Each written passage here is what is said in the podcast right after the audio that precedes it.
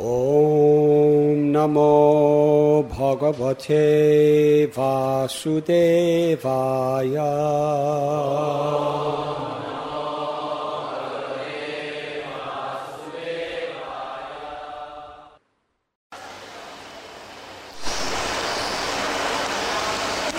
यस्य सर्वे समामम्भा कामसङ्कल्पवर्जिता ज्ञानाग्निधादि कर्माणं थम आहु पंडितम buddha. One is understood to be in full knowledge whose every act is devoid of desire for sense gratification. He is said by sages to be a worker whose fruit of action is burned up by the fire of perfect knowledge. Purport by His Divine Grace, Prabhupada. Only a person in full knowledge can understand the activities of a person in Krishna consciousness because the person in Krishna consciousness is devoid of all kinds of sense gratificatory propensities. It is to be understood that he has burned up the reactions of his work by perfect knowledge of his constitutional position as the eternal servitor of the Supreme Personality of Godhead. He is actually learned who has attained to such perfection of knowledge. Development of this knowledge of the eternal servitorship of the Lord is compared to fire. Such fire, once kindled, can burn up all kinds of reactions to work. One is understood to be in full knowledge whose every act is devoid of desire for sense gratification. He is said by sages to be a worker whose fruit of action is burned up by the fire of perfect knowledge. We are reading this afternoon from the fourth chapter of the Bhagavad Gita. Lord Sri Krishna, Bhagwan, is here explaining to us the art of work as a perfection of yoga.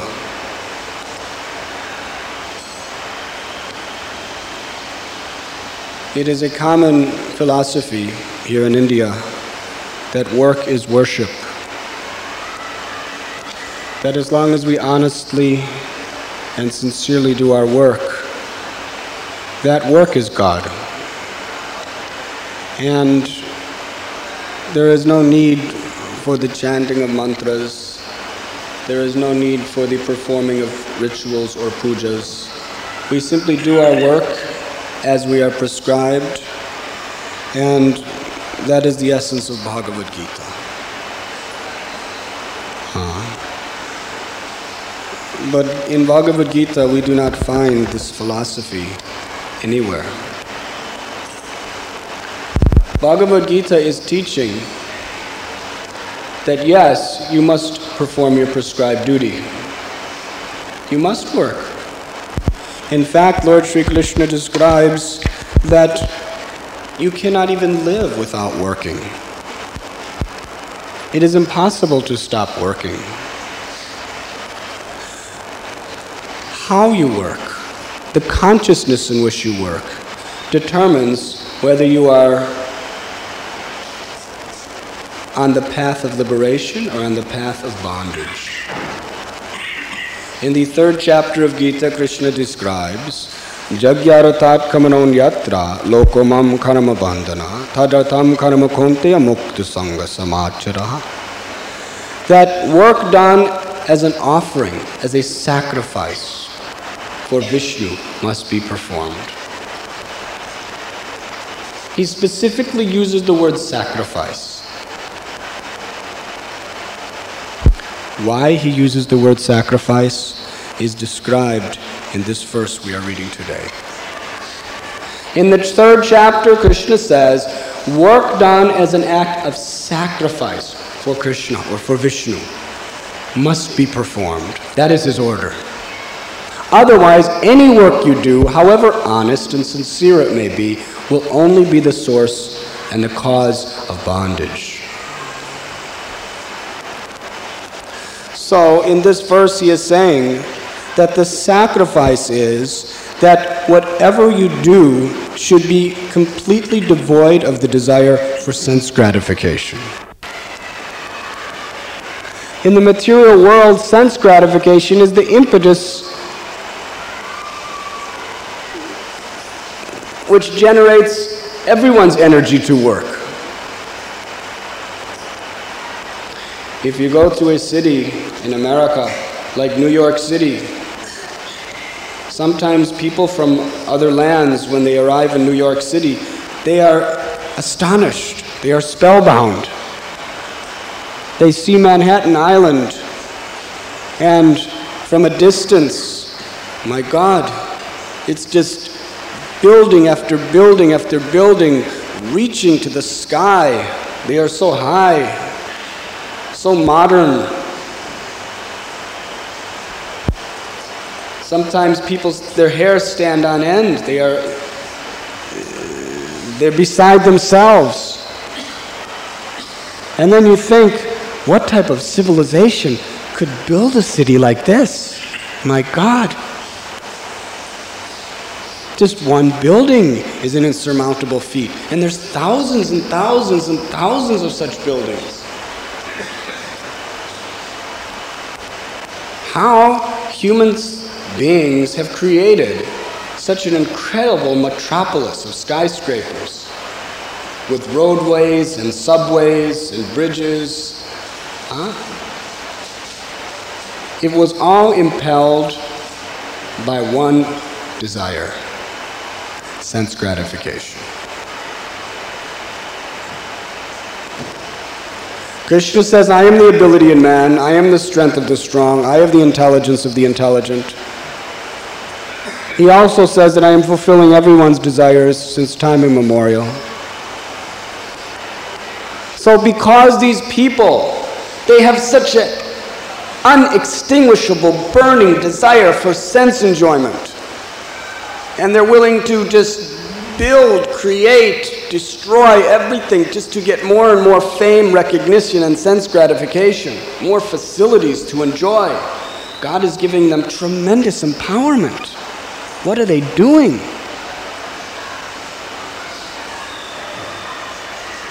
Just like downstairs in our temple, we have an orphanage with about 50 or 60 young orphan boys the Lady Northcote Hindu Orphanage. Our temple is making a humble attempt of trying to raise them according to proper virtues and religious understandings in life by which they can really be sincere, peaceful, happy citizens within our society. So we are doing some renovation work to make the facilities pleasing and clean for them some tiny little rooms. It takes so much money and so much energy and so much management and so much effort. Some of us were thinking, how is it possible we will ever renovate these three rooms? Huh? But we see industrialists, they are building multi, multi billion dollar factories within months, in half the time it takes us to decorate a room. Because there is such a drive, such an incredible amount of desire for sense gratification that is impelling them. In fact, this whole world is going on simply on the basis of that drive for sense gratification. They are discovering in the scientific laboratories newer and newer bombs. Huh? Whatever bomb they make is not quite good enough. They're making bombs that absolutely figures out every aspect of how to destroy everyone on earth. Huh? They make bombs where the fallout will be specifically arranged so that it will be radioactive for the next thousand years. they don't want very thorough in their bomb making business. And in Japan, my God, did you ever see the little computerized machines that they make? Just a little, a little box that you take out of your wallet and it can practically do everything that your whole secretarial um, department has done in the last 10 years in five minutes. Huh? It is all being done by the drive for sense gratification. But Krishna here is describing that one who is in full knowledge, one is practicing yoga in truth, whose every act is devoid of desire for sense gratification. Now, sometimes when people take to the renounced order of life, they are no longer interested in sense gratification. Then they become very lazy. They just want to sit around and chant a few malas every day and sleep and talk about something or other. There's no impetus. What Bhagavad Gita is teaching to Arjuna do not be a lazy man and run from your duty. And do not work for your own sense gratification. Yat karoshi yat ashnasi yat juhoshi tatasya. Whatever you do should be done as an act of love for me. The impetus of a devotee is to please Krishna to please Krishna's servants. And based on this desire, there is infinitely more power that God will empower you with.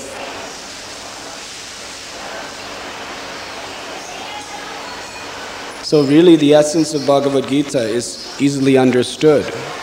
How to develop your love for Krishna by your every act, your every word, and your every thought done only with the desire to please Him and to please His devotees, and to think nothing of one's own selfish interests. That is the perfection of yoga. And whoever you are, if you capture this spirit, you are the perfect human being. In the Ramayana of Valmiki Muni, it is described that Lord Sri Ramchandra,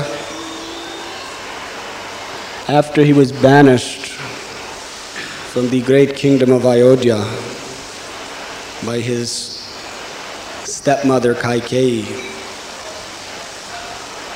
his charioteer Sumantra was driving him on the royal chariot toward the forest of Dandakaranya. Seated on the chariot behind Sumantra was Sri Lakshman, Srimati Sita, and Lord Sri Ram. And thus they traveled through the, through the day and in the early evening, they came to the bank of the Ganga. There was a very and humble, simple man living in the forest, along with his associates. His name was Guha. By social standards, he was an outcast. He was of the Naishada race. The Naishadas generally are not even allowed to live within a city or a kingdom. They are considered so untouchable that they are meant to live in the forests, in the jungles. Generally, people consider those persons in this category to be thieves, murderers, hunters, very low class and dangerous and undesirable association. So Guha was the king of this tribe of Naishadas. But because he was a great devotee of Lord Sri Ram, he possessed all the glorious, virtuous, and pure hearted qualities of a Paramhamsa. And because he was leading his small kingdom in the jungle in a spirit of pure devotion, every single man, woman, and child were sincere and pure hearted devotees of the Supreme Lord. And thus they were gentle, they were pious, they were merciful, they were clean, they were sinless. So when Guha saw Sri Ram appear with great humility and devotion, ah, he laid his body flat in prostrate humility and offered his prayers to the Lord from his heart. And when Sri Ram saw the humility of his servant, he personally, with his own hands, he lifted him up. Understand, this is very significant. Understand, Guha, how he attracted the Lord's mercy. In this world, we are constantly trying to pick ourselves up. Everyone in this world is trying to put himself in a higher and higher and higher position. And as long as you're trying to put yourself in a higher and higher and higher position, God just watches. And you know what it says the bigger you are, the harder you fall. The higher you go, the harder you fall. So, as long as by our own endeavors, by our own pres- pride, we put ourselves in higher and higher positions in the eyes of men, in the eyes of the people around us, in the eyes of our own false ego, Krishna is simply watching. And what does he see? He sees we go higher and higher and higher and higher, and then we crash to the ground. And everything's destroyed, everything's crushed. And then we think, my God, life is not the way it's supposed to be. Why is this happening to me? What did I ever do? Huh? What you did, your mistake was you came to this material world because that is the nature of this material world. What goes up must come down. It's an ultimate law that cannot be transgressed. Huh? The law of gravity is what goes up must come down. Is there any exceptions? No. So, similarly, the higher you become in your wealth, in your beauty, in your knowledge, in your fame, the higher you go, the more it's going to hurt when what go, went up comes down. Huh? That's what happens. Now, Guha Instead of going up, he went down. See, spiritual philosophy is completely the opposite from material philosophy. Material philosophy is what goes up must come down. But in spiritual philosophy, what goes down must come up. See, Guha, he was of the lowest race. And he didn't claim to be anything but that. He was poor. He was living in the jungles. He considered himself the most insignificant. He considered himself the, the least, the most insignificant of all beings on earth. And before God, who is all great, he was given the complete understanding of how utterly tiny he is. What is our position before God? We are nothing. It is like a spark in front of the sun. Even Lord Brahma, the most powerful of all human beings in the entire creation. You know, the planet that we are living on was created by Brahma. We may build a house, a factory. We may think, oh, I'm a, I have created a lot in my life. But Brahma has created all the planets and all species of life in this universe.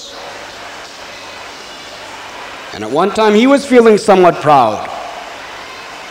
But then Krishna displayed just one little tiny fraction of his mystic opulence. And Brahma realized that he was nothing. He prayed to Krishna that I thought I was a very bright person. In darkness, because of ignorance, I was thinking I was great.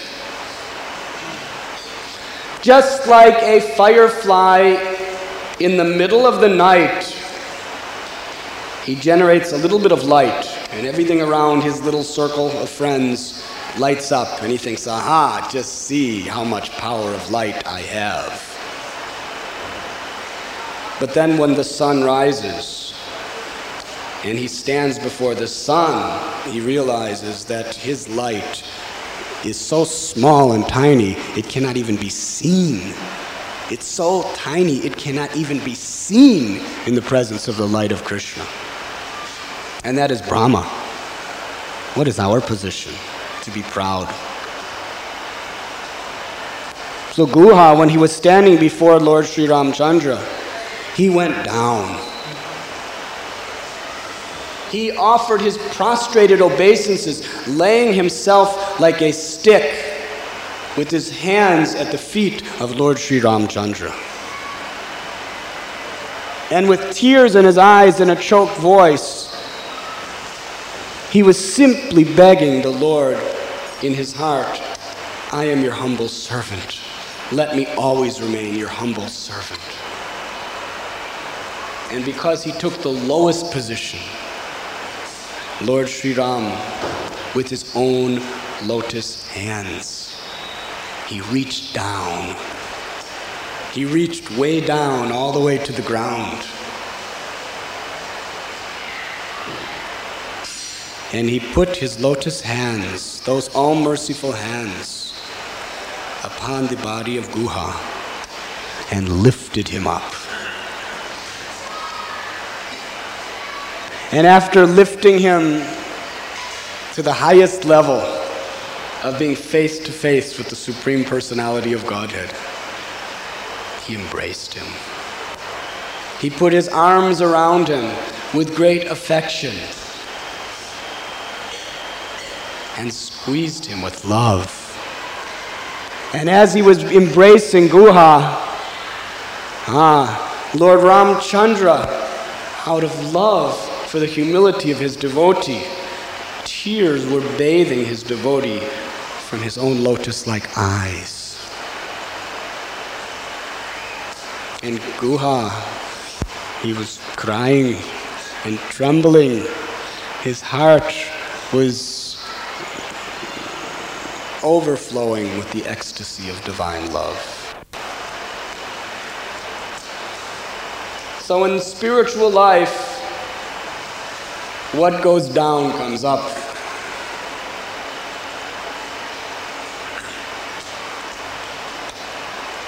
And what is the manifestation of love? The manifestation of love is surrender and service. Maharaj Guha, he said to Lord Ramchandraji, he said, We are most fortunate. There is no one so fortunate as us because you have come to our simple, uh, our simple jungle kingdom to bless us. Today is the ultimate fortune of our lives. Our prayer to you, Lord Ram, is this kingdom, please accept it. It is yours. It is not mine, it is yours. We want you to live here. We want you to enjoy everything and anything that is here and everyone that is here. And myself and everyone in the kingdom, we only have one business.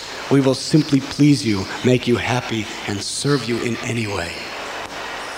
Please accept everything I have. It is very insignificant. But we will make you feel as if you never left Ayodhya. We will make you feel by our love that you are right at home. And you will never, ever, ever suffer even the slightest inconvenience of being in the jungles. Let us please you, my Lord. Let us serve you in this way by surrendering everything. And Lord Sri Ram,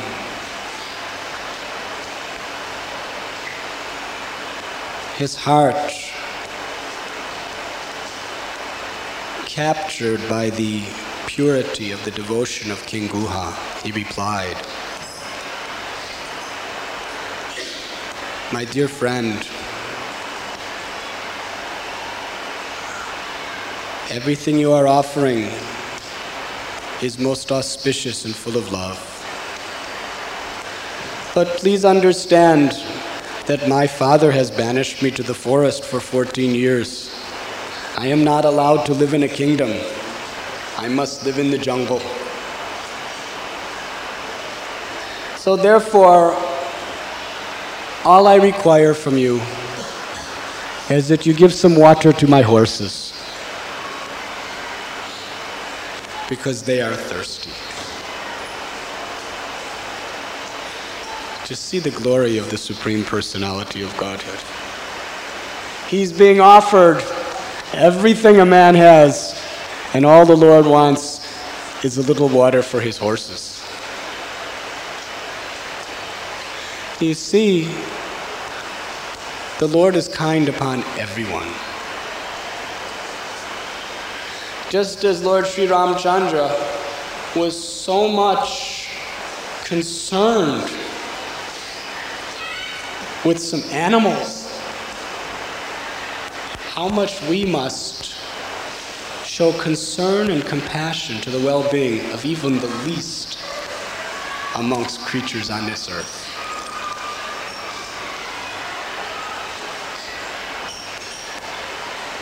Give some food and water to my horses. And for me, all I require is the root of a tree to lay my head.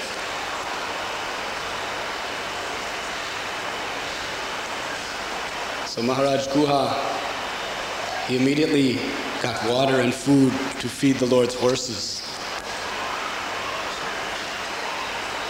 By serving the servants of the Lord, you serve the Lord. By pleasing the servants of the Lord, you please the Lord. Sometimes we want to please the, the guru or the acharya, and we think, yes, this will be very pleasing to the Lord. But that is not enough. Because in order to please the guru and the acharya, you must also satisfy his horses. even the least of the servants of the Lord. The Lord loves them.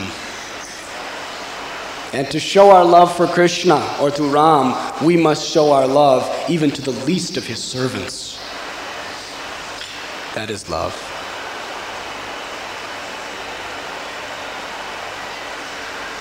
So then he got nice leaves and he prepared a simple bed for Sita and Ram and they lay down in this bed to rest. And as they rested, Sita and Ram, for the evening, Guha invited Lakshman, please, you take rest also. I will prepare a nice bed for you. It is prepared. Lakshman said, No, no, no. How can I rest? I must guard Ram and Sita 24 hours a day from any dangers that may come upon them. Of course, Guha. He said, No, no, me and my whole kingdom, we will guard. You rest. So Lakshman said, Then we will guard together. So throughout the night, Guha and Lakshman sat attentively guarding all directions. In rapt meditation, thinking of service to Ram. This, in fact, is the highest state of samadhi. Patanjali has said in the Yoga Sutra uh, Samadhi Sudhir Ishwara uh, Pranipanat. Uh. He says that the perfection of Samadhi is to always be fixed in meditation on the Supreme Lord. And the perfection of Samadhi is to be completely engrossed in serving the Lord with one's body, mind, words, and life. Huh? This is surrender. This is the bliss, the joy of the soul. This is the love that the soul is grasping for in all circumstances of life. This is the love that since time immemorial we have been depriving ourselves of due to our selfish, petty ambitions to enjoy this world. But the glory of true love was exhibited by Guha as he sat throughout the night engrossed in one object, one goal the service and the pleasure of Ram and Sita.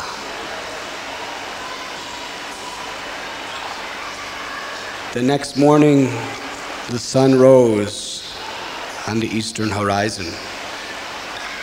And at that time, Maharaj Guha, in great love, he arranged a boat to take Lord Sri Ram, Sita, and Lakshman across the Ganga. And he bid him farewell. But you see, the Lord reciprocates eternally with his devotees. The Lord's appearance and disappearance from our vision is not different. Because when he disappears from our worldly vision, he appears even brighter within our heart. The residents of Vrindavan, they felt Krishna's presence with such divine joy when he was residing in Braja. But when he left, they felt his presence millions of times more intensely and their ecstasy only increased.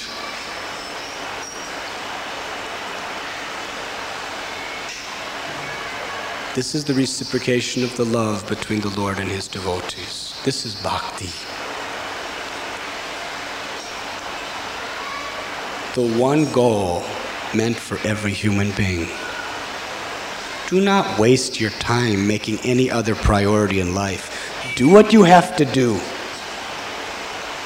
Earn what you have to earn. Take care of the responsibilities you have to take care of, but don't make any of those things ever a goal in your life. Vyavashayatma here, Krishna says there should only be one goal in our life. And that is the loving service of the Lord. The awakening of our devotion for the pleasure of Krishna. So, this is one example out of innumerable examples of great souls who are living embodiments of this most glorious verse of the Bhagavad Gita. This verse is like a jewel. It is like a shining jewel, and we should protect this jewel within our heart forever. One is understood to be in full knowledge, whose every act is devoid of desire for sense gratification. He is said by sages to be a worker whose fruitive action is burned up by the fire of perfect knowledge. What is that perfect knowledge? Perfect knowledge means the truth. In the fourth chapter, this very chapter of Bhagavad Gita, Krishna describes one who thus knows the truth. he understands that all living beings are part of me, and that they are in me, and that they are mine. We are eternally the servants of Krishna. That is the ultimate truth. And by associating with great personalities, and by hearing the glories of such great souls as Maharaj Guha, and by chanting the holy names of the Lord with attentive devotion, this perfect knowledge which is sleeping within our heart will be awakened. And when it awakes, it will be like the awakening of the sun in the morning. Krishna says in Gita that when, however, one is enlightened by this knowledge, then all darkness is dispelled just as the sun lights up everything in the day. So let us take very seriously the purpose and the goal of our human life. Chant the holy names, hear the glories of such great souls, and find the jewel of eternal peace that is within us. Thank you very much. Hare Krishna. Is there any questions? As you have said that uh, we should not work for our own self gratification, we have to work for Krishna. So, Can you speak loudly so everyone can? as you have said that we have to not to work for ourselves, it's not for the sense gratification, but we have to work for Krishna. In that approach, that how to serve Him. But it is observed, it has been observed all over the world that those persons who are working for sense gratification, they are making much more good progress compared to those persons who are working for to serve Krishna. I'm talking about material world. Mm. They are able to work. They are able to work. They are able to show very good progress, efficiency, everything. ah, Compared to those persons who are working only as uh, on that level that we are serving to Krishna, ah. their ability, their temperament, everything comes down to some extent. Ah. And that's why when we compare with both of them, we feel that we are going somewhat wrong as such, or we are on a right path. Can you just clarify? I don't know. but I will try. you see, what Krishna wants from us is not material results. He wants from us love. Huh? He can empower you to create an entire universe in five seconds if he desires. Is that not his priority? Why does he not? If you're proud now, can you imagine how proud you'll be then? Huh? I'm speaking about all of us. The little we can do, we're so proud. Just see what I have done. And if we do something wrong, we're so proud we think, just see what somebody else has done. Huh? It's his fault. We like to take the credit for the most insignificant things we do because everything's insignificant that we do, and we want to give all the blame to everyone else. If there's anyone in this room who is never thinking like this, I humbly dare you to raise your hand right now. Huh? So we're all proud. Now, the materialists, the more Krishna empowers them, the more proud they become. And the more proud, the more distant they become from God. Correct? So Krishna wants our love. Do you think he needs any of our um, accomplishments? He's Atmaram. He's self satisfied. He's Yogeshwar. He's the master of all mystics. He needs nothing, but he wants our love.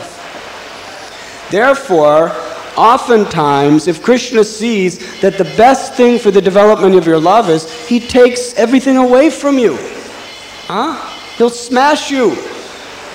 He'll frustrate all your attempts.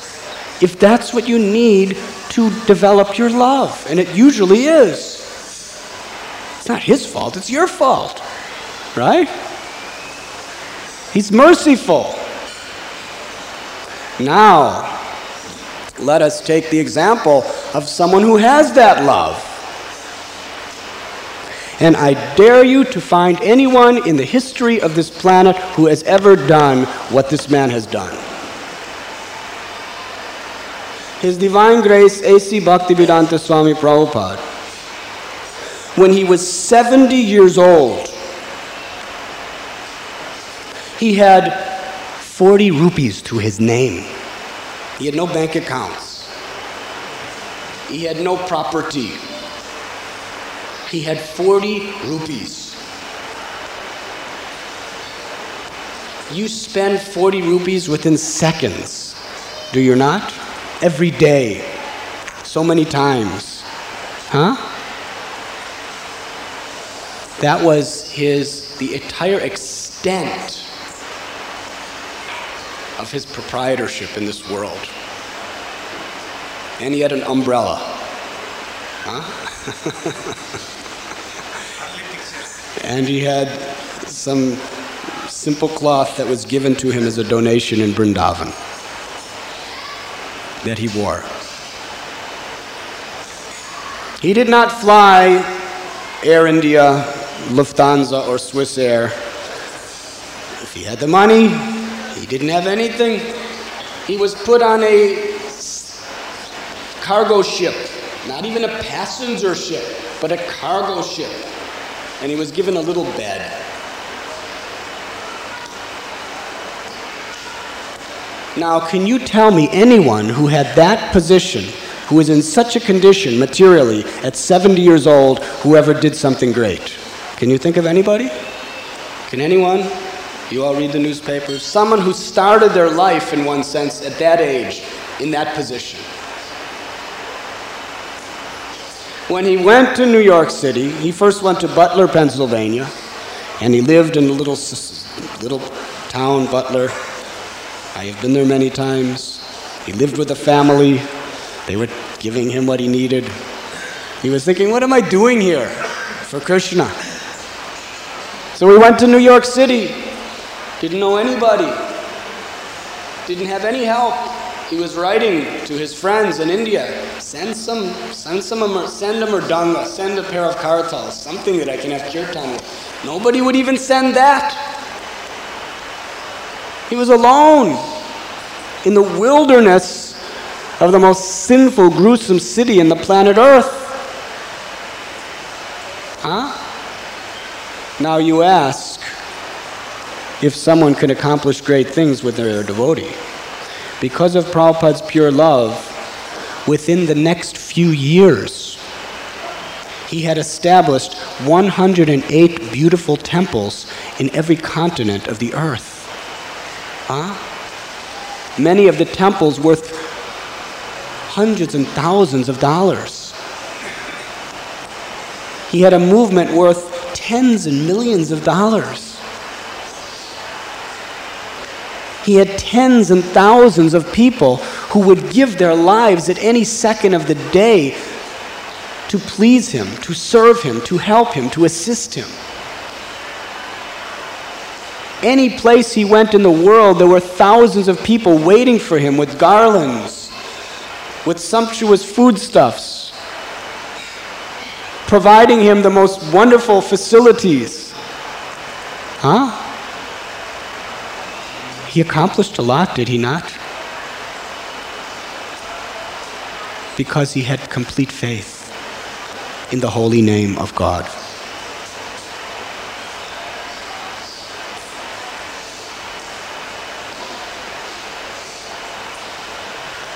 So, if because of pride it is an impediment, Krishna may take everything away and smash you. But if you actually are sincere with love to serve the Lord, He can give you everything. But what did Prabhupada do? With all his millions and millions and millions of dollars, with all his millions of books being distributed in over a hundred languages all over the world, he never accepted a single thing for his sense gratification. He was simply offering it all to Krishna. In fact, personally, he preferred living in his little room in Vrindavan. Huh? Sudama Vipra also. He was a very poor man. But by the grace of Krishna, he was made more wealthy than Indra, the king of heaven. So it is not true that if you become a devotee, you cannot accomplish things within this world. These two examples are examples of persons who accomplish more in this world than anybody that we've ever heard of in history. Huh? Because they surrendered to Krishna. Because their every act was devoid of desire for sense gratification, as Krishna describes in this verse we are reading today. Thank you very much. Hare Krishna.